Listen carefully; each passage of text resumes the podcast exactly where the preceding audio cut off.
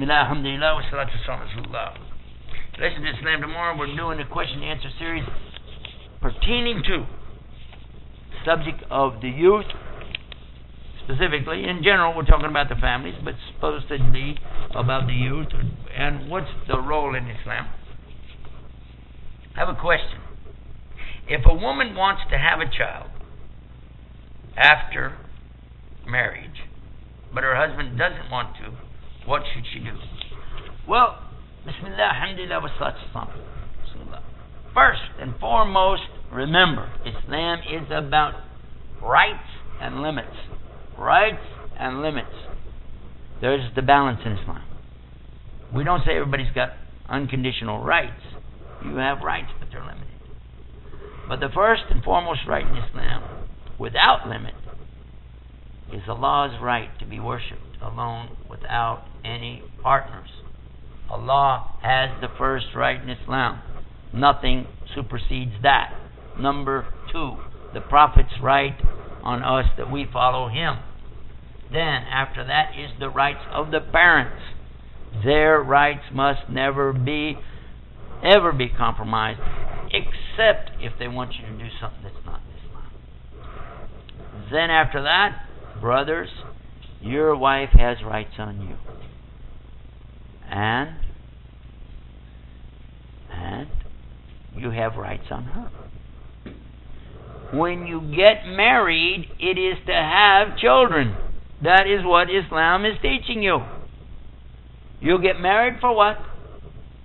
To have children. That's why you get married. It's her right to have children. And it's your right to have children. If a woman said, Well, I want to wait, she doesn't have that right.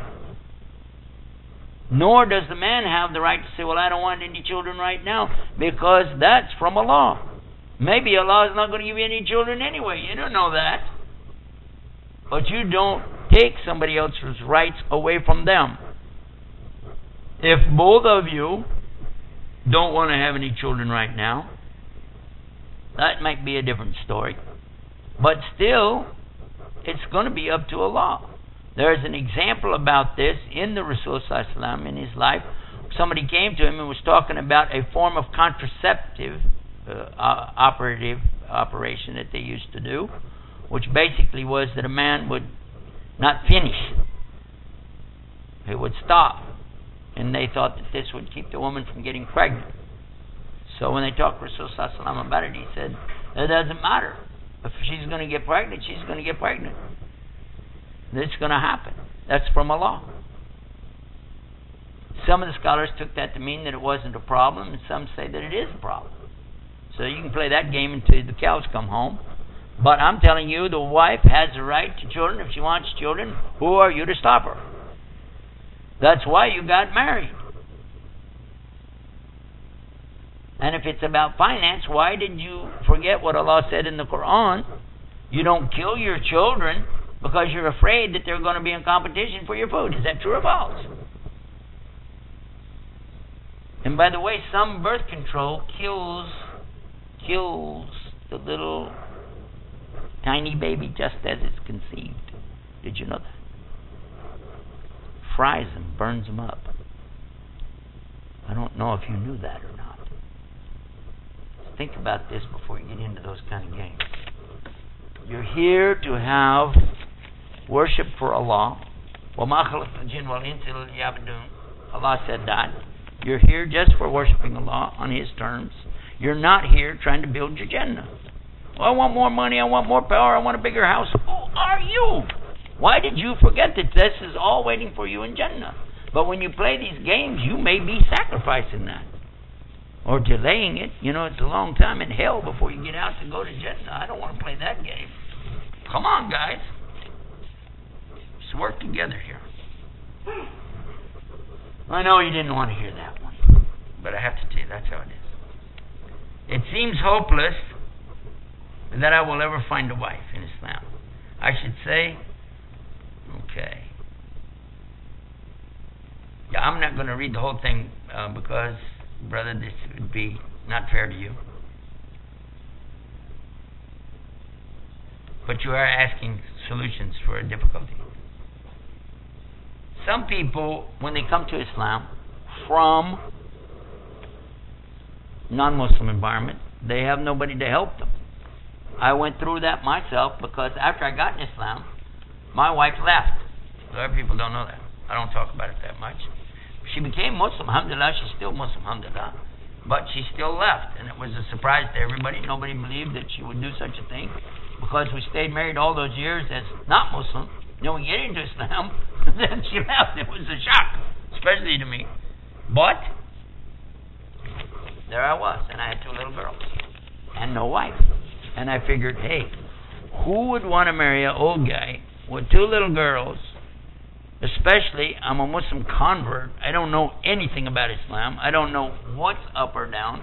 I don't want to get married to somebody that's not Muslim because, you know, I know that's going to compound my problem. And to top things off, I had lost my business, and due to this situation with my wife, I had also had no place to stay except my dad's. What would I do? I said it's hopeless. And I had almost given up. I had gone months and months and just said, okay, that's it. But then a brother told me about something that you get up in the middle of the night, you make wudu. If you can go to the masjid, it's even better. Which was easy for me with two little girls. I could take them anywhere. You know, they were real quiet, good little girls. I stayed in the masjid with some brothers. Got up in the night and did what they said, which is to pray two rak'ah and cry to Allah and tell Him about it. He already knows. But now you're asking That happened on a Saturday night. On Sunday, I felt 100% better. I don't know why, I just felt better. On Monday, I met the lady who I'm married to now. She's Muslim. She also grew up in a Christian church, very religious, then went to Islam. Also went to a divorce that shocked her the same way. Couldn't have any children. She had cancer. And thought that she would never find a husband, and of course, never have any children and Allah delivered her two little girls and a cute husband. No, I'll tell the truth. It was me. but anyway, then for the last 13, 14 years that we've been married, uh, she has raised those girls, and they call her mother, and she calls them her daughters, and nobody knows any. They look alike, but they're not her kids. They're her kids, but not biologically. So I'm going to tell you that the only thing stopping a solution to your problem is you.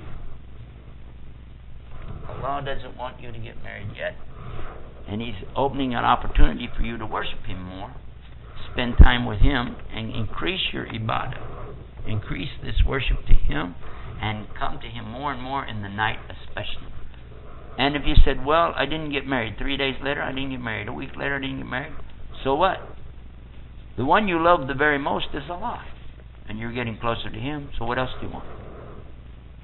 The object of the Muslims, by the way, is not 70 naked girls in paradise like they said in the newspaper. That is not our object. Never was, never will be. Our object, as every Muslim, boy or girl, is that we want to be with Allah in the next life. We want to see Allah. Isn't that right? Who do you love? Allah. More than anything? Yes. And the Prophet ﷺ says to Omar radiallahu your iman is not complete until you love me more than anything else. And he's telling him, he said, I love you more than anything except me. He said, No. Not until you love me more than yourself. He said, Okay, then I love you more than myself. He said, okay, now, that's when your iman is complete. Alhamdulillah. Put that first and you'll be fine. And don't worry about it. And by the way, I guarantee you, you you've got a lot more going for you than you think. A lot more going for you than you think. Because you're Muslim. That's enough right there. Okay. It, and next question. You mentioned earlier that woman is created from Adam's rib. That's right. This is mentioned in the Old Testament, not in the Quran. It's not mentioned in the Injil. You said Injil. Injil is New Testament. Torah is Old Testament. And actually, it is mentioned in Islam real clear. It's very clear that Eve is created out of Adam, and in the Hadith it says the curved bone. And there's no difference for us. Don't say, oh, that's just Hadith. Because if you ever do that, I'm going to ask you a question. How do you know how to pray five times a day? That's not in the Quran either. So in any hadith, it's mutawatir. There's no argument at all that that's just the same thing. It's a part of explaining Quran. The rest of this is not legible enough that I can read it. I'm sorry. I wish I could, but I can't. We got one here, and I'm going to read this. I went through it, practiced it before I turned on the recorder here, said, I think most of us parents tend to teach our children self restraint and patience until they are actually able to afford to get married, usually one year or two after they graduate from university. I'm going to stop. Who told you this is what you're supposed to do to your children? Teach them restraint. Restraint from what? If you had a horse and you want this horse to be a good runner, and he's a year old. You said, No, not yet. He's two years old. You said, No, not yet. He's three years old. Okay, now I'm ready to take my three year old horse on a racetrack and let him run. I got news for you. This horse won't make it all the way around because he never ran. He's finished before he ever gets started because he has nothing to build on and he's too old. Who created the human being? You? And not only that, but you know that's wrong because that is not what we were taught. That is not what's Islam.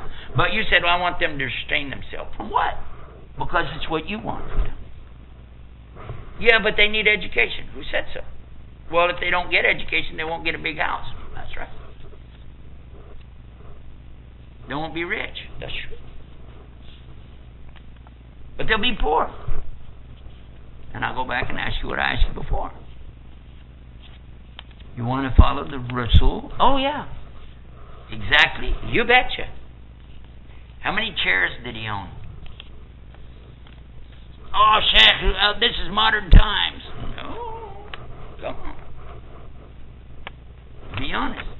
When he was given a herd of camels, a herd of sheep, a herd of goats, how many did he keep for himself? None. When he was receiving gold and silver and jewels, when they were conquering so many lands, and all his money coming to Beit Mal, how much did he keep for himself? Now I'm going to go easy on you. That was pretty tough, wasn't it? I'm going to go easy on you. But we are not prophets. You go, yeah, right, thanks. Let us off the hook. And as a matter of fact, the companions were allowed to divide the booty and they were allowed to have things, and some of them were wealthy. Okay. I was scared you were going to send us all to Salvation Army tonight to go to sleep. No, I'm not. But I just want to put your mind, at least for a couple of minutes, thinking about what it's like to do without. Just a couple minutes. Come on, think about it.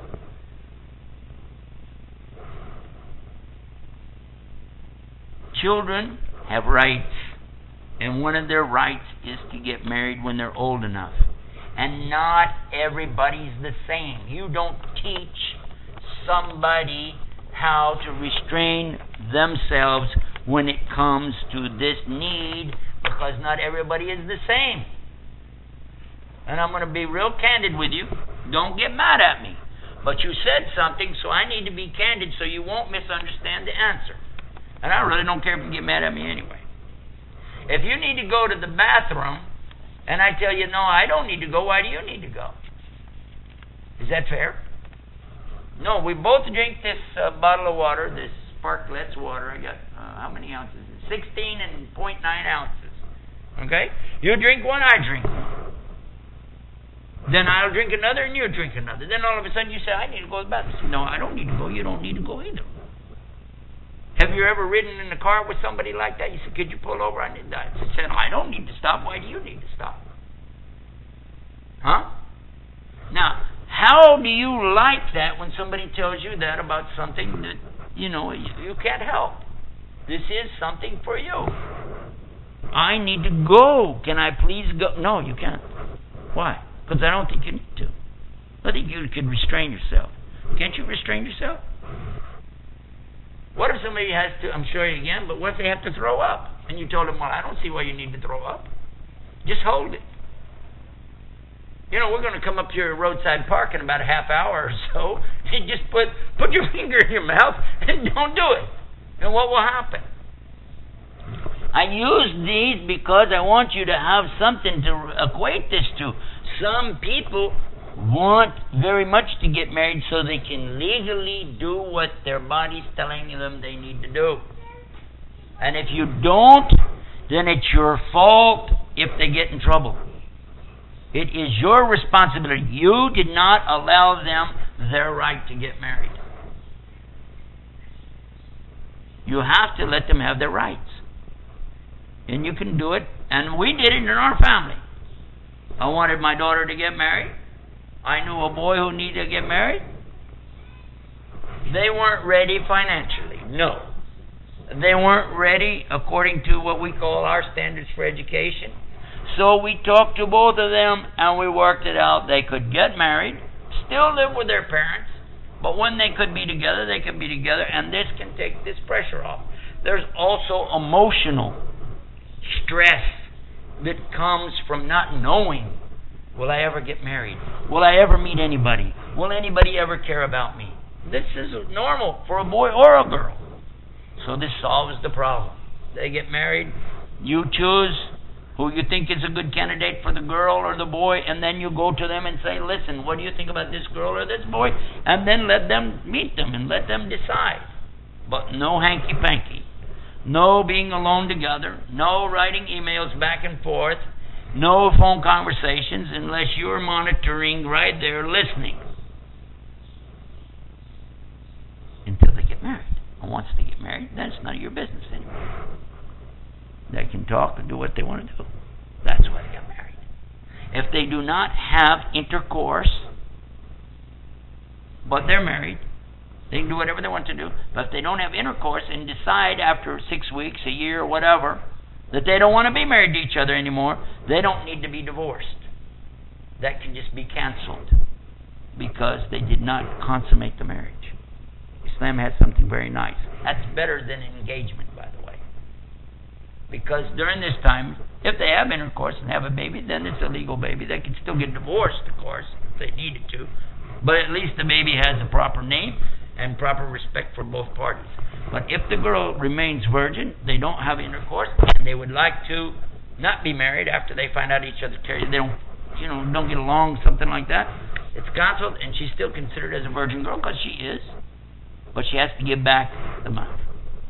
It's not fair for her to keep the forty thousand dollars that the no. this is a problem. People want too much money. They, they, they, these times of marriage, the parents, the families are turning this into a money making deal, and it's wrong. Okay, so we talked about that, maybe more than I wanted to, but I wanted to be sure you understood what I said. Stop trying to live their lives for them. Let them have their rights.